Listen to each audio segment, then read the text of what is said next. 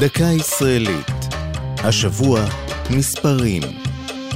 והפעם עשר תחנות.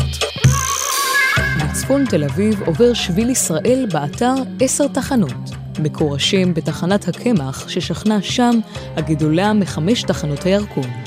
לא ידוע מתי בדיוק נבנתה, אך אין ספק שפעלה כבר בתקופה הצלבנית. השם עשר תחנות נקבע כנראה בתקופה העות'מאנית, שבה השתמשו בתחנה בעשרה זוגות אבני ריחיים לטחינת קמח. היא שרתה איכרים רבים שנהגו לבוא אליה ממרחקים, ולעיתים המתינו יומיים שלושה לתורם לטחון את גרעיני החיטה. ניצב שם ג'סר אל-הדר, גשר שעון המים, שעליו חצה צבא נפוליאון את הירקון ב-1799 בדרכו למצור על עכו.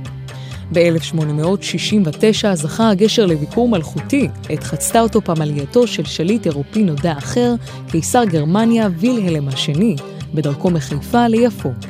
במלחמת העולם הראשונה בא הקץ על הגשר והתחנה. הם פוצצו בידי צבא טורקיה בניסיון לבלום את התקדמות צבא בריטניה.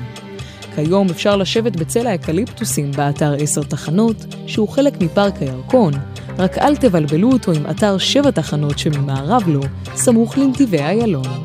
זו הייתה דקה ישראלית על מספרים ועשר תחנות. כתב יואב אונגר, ייעוץ הדוקטור איתן איילון, עורך ליאור פרידמן.